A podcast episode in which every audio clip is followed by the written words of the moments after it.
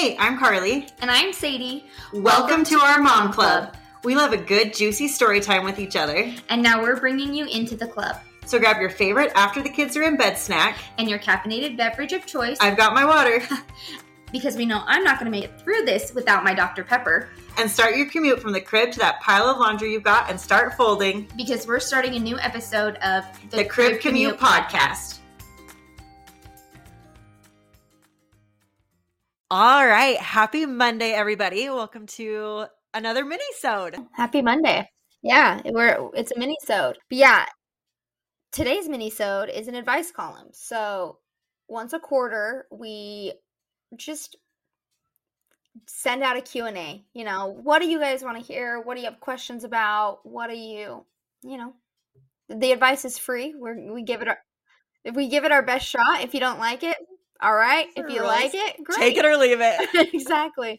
But it gives us something to talk uh. about, gives you a place to ask questions. Cause I feel like that's something that like a lot of moms don't have is like that place yeah. to ask questions to like a trusted source, you know? Cause like yeah.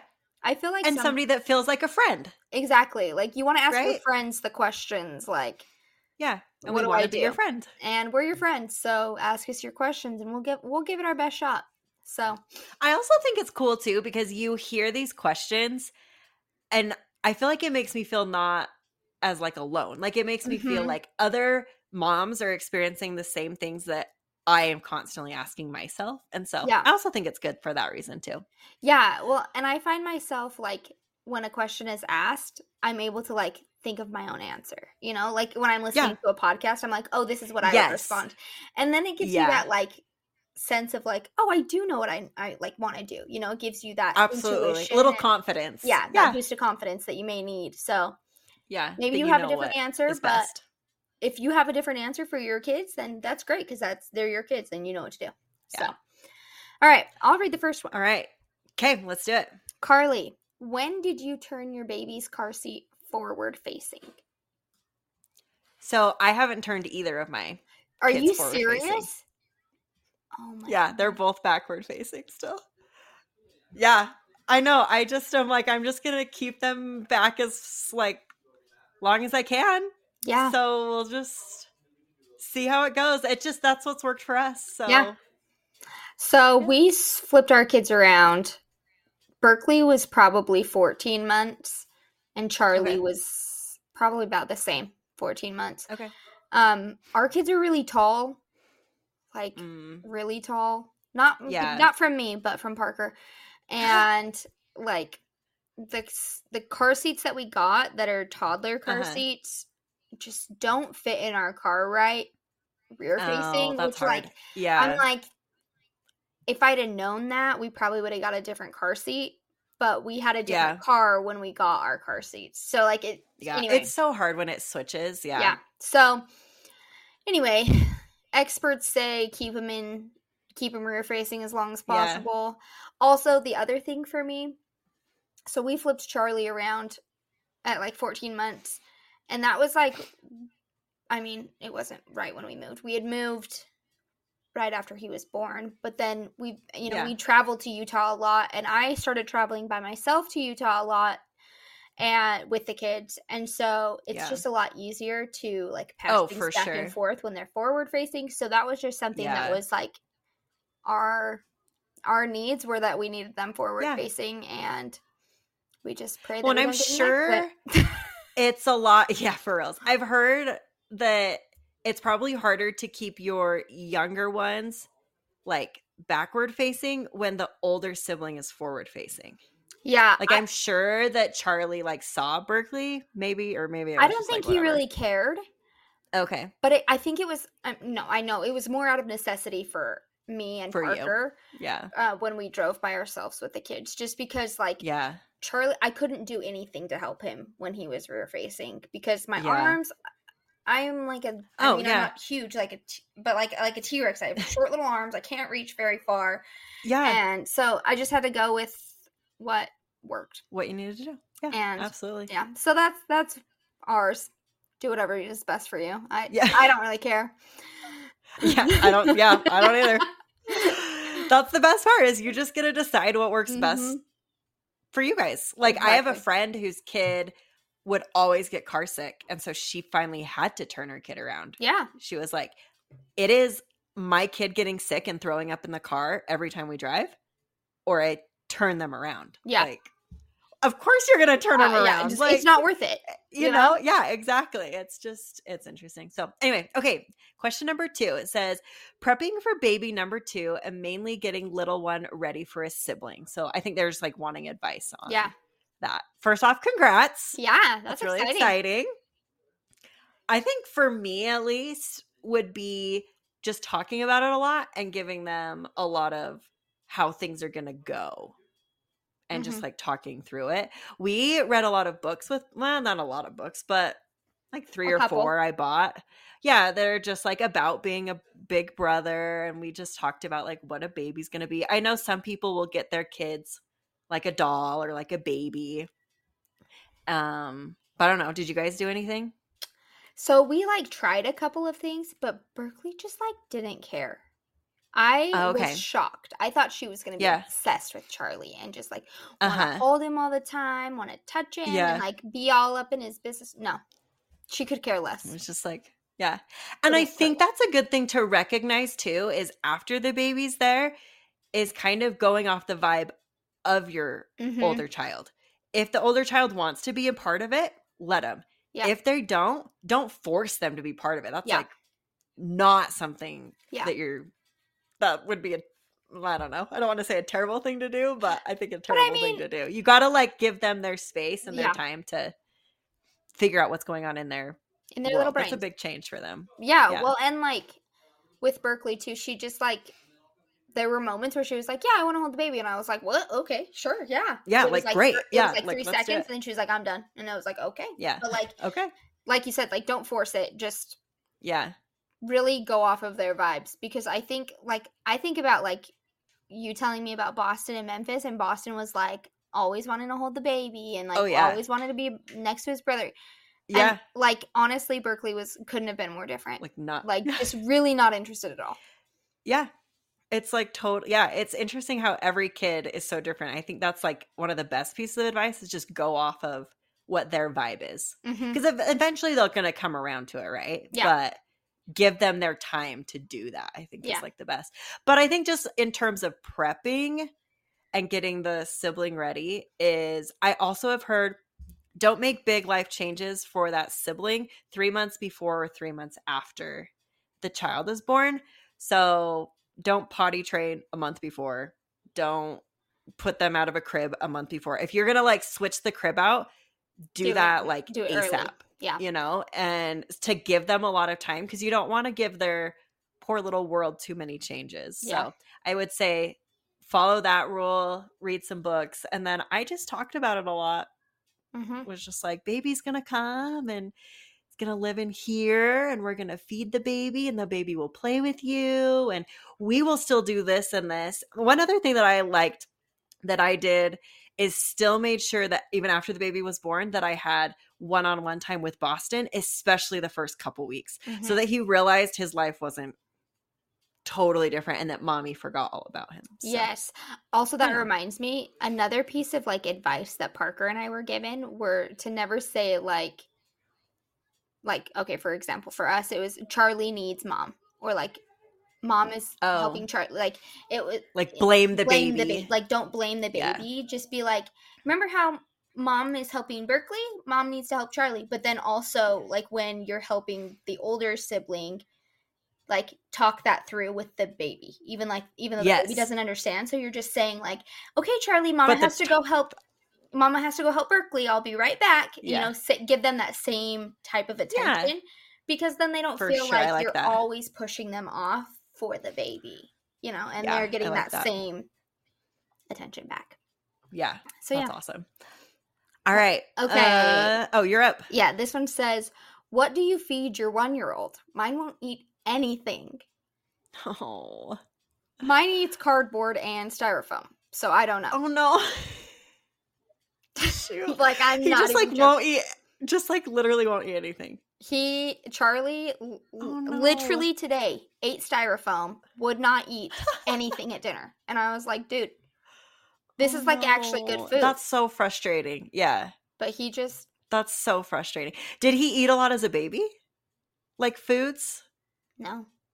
Or no? He just like never was into eating. Like he likes milk. He likes he likes his formula. He he yeah. does not like fruit, which I'm like, that's weird. You're a weird yeah. kid. Like fruit are delicious. fruit is delicious, and no.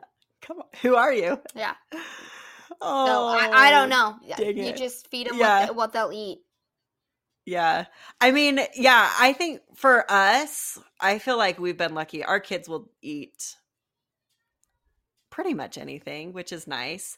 Um but our rule is they have to eat whatever we're eating. I don't make anything different, but there is always one item on their plate that I know they like, but that makes it hard if your little one won't eat yeah anything, you know. I think so, like so for us with Charlie and Berkeley, Berkeley's pretty she's not picky, but she likes like four things and that's oh, her diet. She likes mac and it. cheese, rice, noodles, bananas.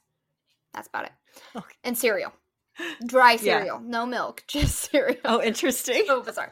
But we, like you said, we always have like with our meals. If we have chicken, we have rice. If we have, you know, mm, yeah, whatever, we have noodles. And so just always yeah. have like something that they'll eat, and then anything that they eat after that is a bonus. Yeah. And, yeah. I'm, and I like I always remember that like for the most part, right? Can't generalize too much, but like for the most part, kids do understand when they're full mm-hmm. and when mm-hmm. they're hungry.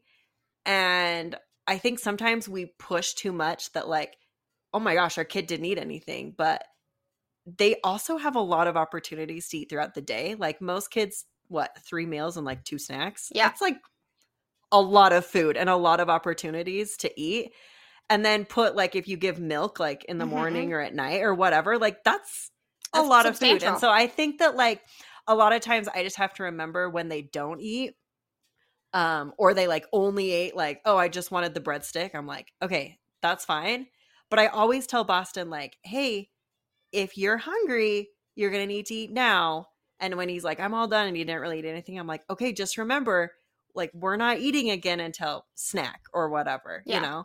So that he like kind of knows, but I also have to remember that like they are getting a lot of opportunities to eat and that if they don't eat, they're probably not starving themselves. And like so their stomachs are a lot smaller than ours. Oh, a lot you know, smaller. like absolutely. I think yeah. sometimes we think like they didn't eat a whole meal when like really they ate till they were full. And yeah, they they didn't need that much food. So yeah. yeah I think it's just you know, chilling out a little. They'll eat whatever yeah. they eat. And I mean, yeah. honestly, calories are calories. Yeah. To me, at least. Like I I yeah. am like, like whatever they eat, they'll eat. Yeah, for sure.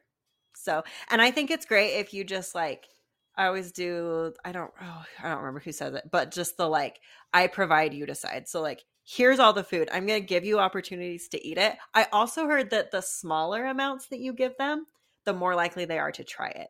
Because sometimes like a big thing of chicken or like a lot of little pieces of chicken even like can be overwhelming. So if yeah. you cut like one on they're like a lot more likely to eat that. I read that somewhere so i thought that was interesting but also anyway i don't remember where i was going with that but i i like that i provide you decide also like kid cootery boards.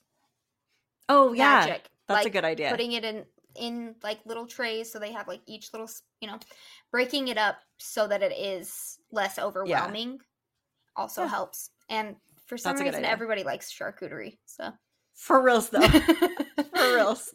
All right um this next one says the plan was to always have two kids but the husband changed his mind. Crying emoji. I'm so sad. How do i navigate this?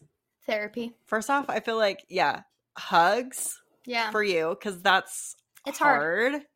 But honestly, that was the first thing that came into my mind is I first think that you absolutely have a right to feel sad when plans change, especially such big plans. Mm-hmm. Like if you would always thought to have two kids and then one of you is like, actually, you know, I only want one or I want more, that's really hard. And that's Mhm. like a big life shattering thing for you.